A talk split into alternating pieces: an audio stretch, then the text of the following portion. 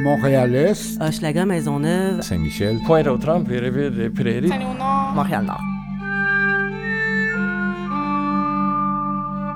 Cet immense territoire qui s'impose. Comment est-ce que ça va être dans trente ans?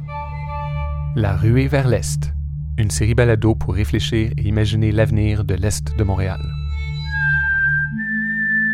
Il y a quelques mois, la Société de développement Angus approchait Magneto avec la volonté de réaliser un podcast qui aiderait chacun à imaginer le devenir, l'avenir de l'Est de Montréal. C'est ainsi qu'ont été conviés au micro des experts et des non-experts, invités à s'exprimer sur les différents aspects sociaux, urbanistiques, économiques de ce territoire. De quel Est de Montréal rêve-t-on aujourd'hui? Voilà la grande question lancée. Voici la ruée vers l'Est. Troisième épisode.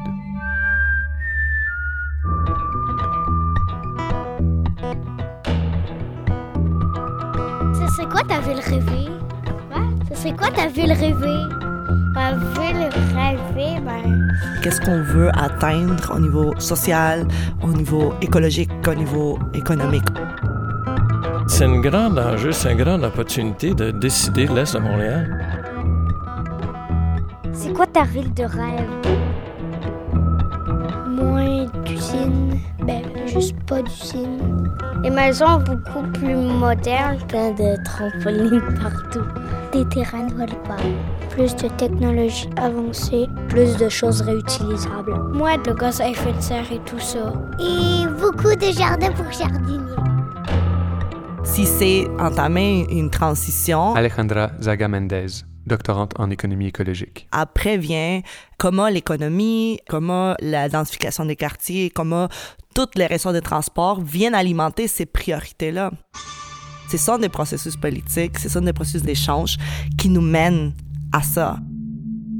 Le monde qui dit « Qu'est-ce que ça va être dans cinq ans? » Moi, je dis « Comment est-ce que ça va être dans trente ans? » Ron Rayside, architecte. Les rêves. J'aimerais que ma ville de rêve soit faite en nourriture. Si je rêve un peu l'Est de Montréal. Les maisons en bonbons. Le rêve que j'entrevois pour l'Est. La neige en crème glacée. Qu'est-ce qu'on veut pour l'Est de Montréal, pour ce territoire? Les herbes en brocoli. Moi, ce que je souhaite, c'est... Les plantes en chou-fleur. Avoir un développement... Les feuilles. Par et pour les citoyens. En salade. Et... Un développement qui ne pousse pas encore les frontières de l'Est. Plus à l'Est. C'est ça. Ce qu'on doit demander aux citoyens, c'est quel genre de quartier ils veulent. C'est leur donner des possibilités de rêver. Puis vous allez voir qu'ils vont bien rêver. Il faudrait qu'il y ait moins de pollution, tout ça. Qu'on se déplace en des skates volants. Les maisons pourraient flotter avec des aimants. Plus d'écureuils qui viennent manger les poubelles. Mais après ça, il faut laisser les professionnels matérialiser ça et de la matérialiser de façon fonctionnelle, esthétique et rentable. C'est les experts qui ont justement euh, les outils pour aller au bout du projet. Les citoyens, citoyennes ou les gens qui habitent euh, un territoire vont avoir une connaissance super fine des enjeux, mais ils n'ont pas des connaissances sur les leviers législatifs ou les leviers politiques qu'on utilise. Puis de l'autre côté, on a des experts qui connaissent ces appareils-là, qui savent parler la langue de ces institutions, mais qui peut-être n'ont pas baigné assez dans un quotidien. D'un côté ou de l'autre, on mélange nos connaissances et on arrive au-delà de juste une vision experte, mais une vision qui se nourrit d'un vécu.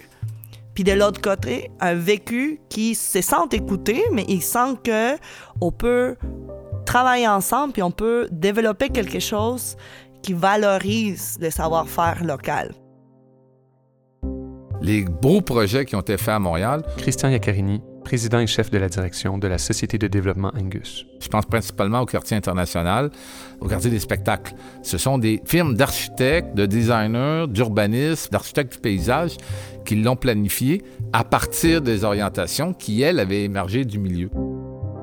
Il y a un échange réel sur le terrain et on peut parler de plein de sphères, plein de choses. Mélissa Larivière, comédienne et directrice du Z H Festival. Et ensemble, on imagine les possibles. Dans toutes les villes occidentales que je vois, quand il y a les grands secteurs de développement, il n'y a personne qui pense qu'il peut passer à côté de la consultation de la population. Ça fait partie de plus en plus intégrante dans le, le processus de réflexion.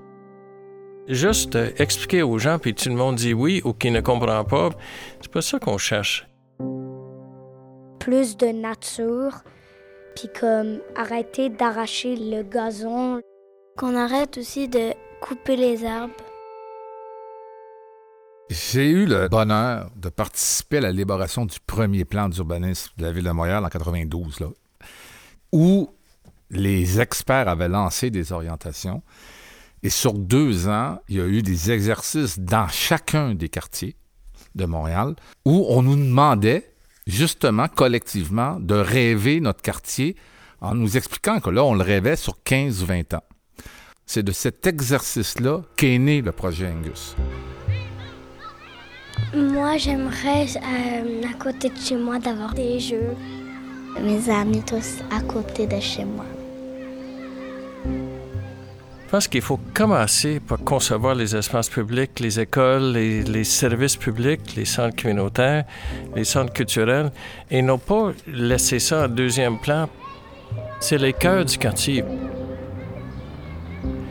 Et les places publiques où il y a un mélange de toutes sortes de monde, où c'est les lieux quand même démocratiques, les grands espaces publics, il faut que ce soit animé.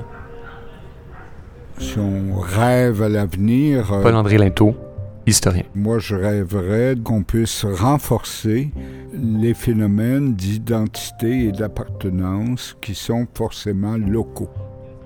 Les renforcer euh, grâce aux centres culturels euh, des arrondissements, euh, grâce... Euh, aux politiques culturelles, aux sociétés historiques locales qui se multiplient maintenant, euh, grâce aux places publiques éventuellement qui deviennent aussi des lieux de rassemblement et d'identité. Et à l'opposé, si on veut, il faudrait souhaiter un plus grand décloisonnement pour un partage des bonnes pratiques. À l'heure actuelle, chaque arrondissement fonctionne dans son coin. Il n'y a pas de concertation inter-arrondissement. En renforçant l'appartenance locale, ça profite à tout le monde, finalement, et il y a moyen de partager ces réalisations. Moi, ma vie de rêve, c'est que il y a une crème glacée juste à côté de chez moi. Un parc dans ma ruelle, un jardin enchanté, un arbre enchanté, puis des fleurs multicolores. En termes de la beauté, en passant, on sait qu'on est dans l'Est parce que c'est laid. C'est laid pas mal. Amener de la beauté dans l'Est. La population la plus défavorisée, ils ont le droit à la beauté, ils ont le droit à les espaces qui fonctionnent, ils ont le droit d'avoir du monde plein de, qui fait toutes sortes de choses dans l'espace public. Il y a un grand enjeu de la démocratie, de l'espace extérieur puis de la rue. Construire en beauté, ça ne coûte pas nécessairement plus cher. Michel Dallaire, designer industriel. Souvent, les gens disent « le design, ça coûte cher ». Le design, souvent, va coûter beaucoup moins cher parce qu'il est réfléchi, il est planifié. Et le design, c'est vraiment comment est-ce qu'on fait pour améliorer la qualité de vie. C'est ça le moteur principal. La place Valois, en H L M-Maisonneuve, quelqu'un l'a dessiné. Quelqu'un a réfléchi. Et c'est un produit qui fonctionne à la fin parce que d'abord, il y a souvent beaucoup de monde. Après ça, le design structure l'espace puis alimente le fait qu'il y ait beaucoup de monde.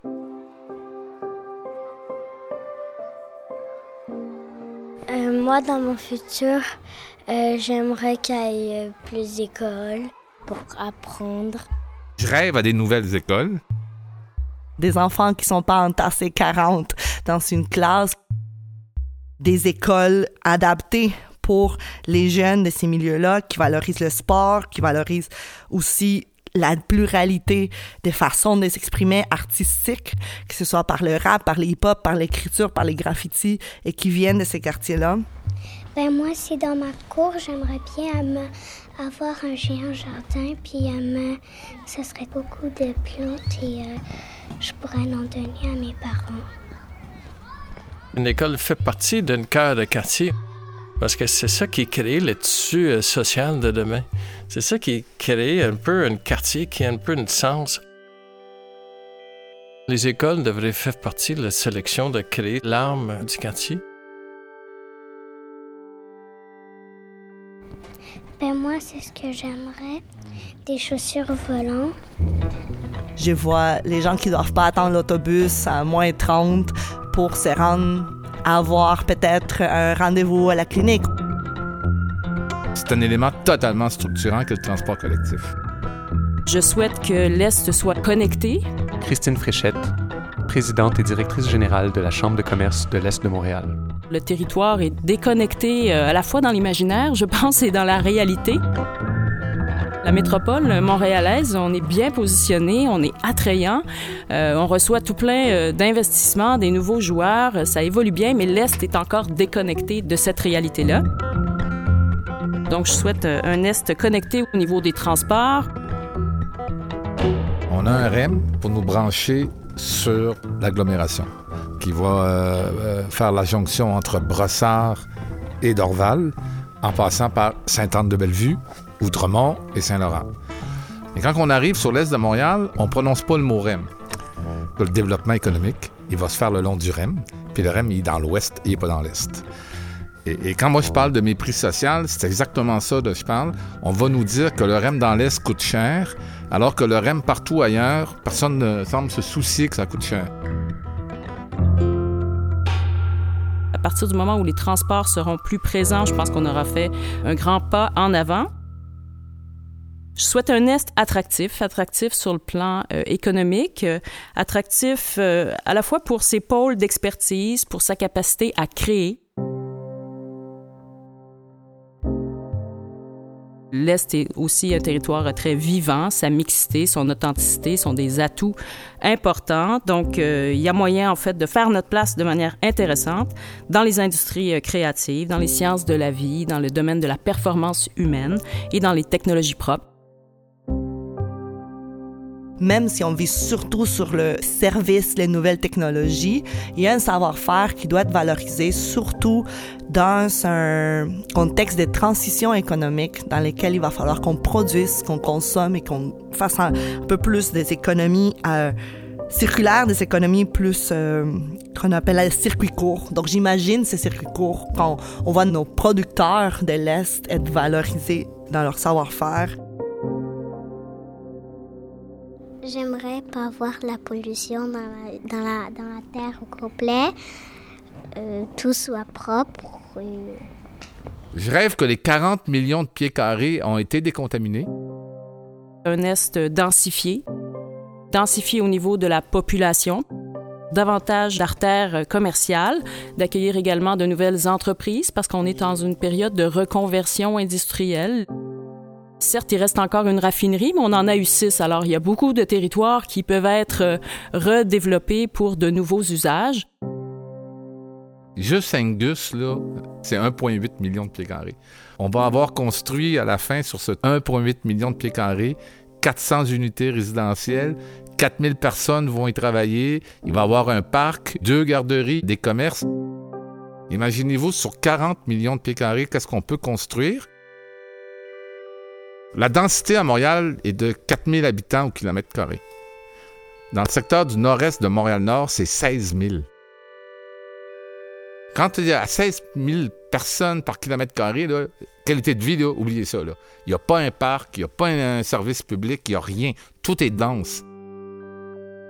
Si le nord-est de Montréal-Nord passe de seize mille à huit mille, parce que les huit mille sont allés dans un nouveau quartier qu'on a développé sur les terrains contaminés. On a fait un gain territorial absolument fabuleux.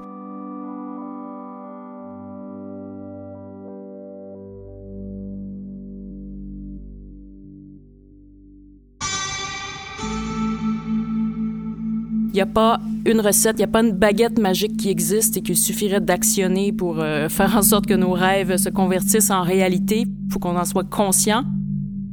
Et l'ampleur des défis fait en sorte qu'on va devoir intervenir sur plusieurs dimensions, sur plusieurs fronts et de manière simultanée. Je trouve que c'est un territoire qui est très prometteur. On a l'obligation, avec ce territoire-là, de nous surpasser.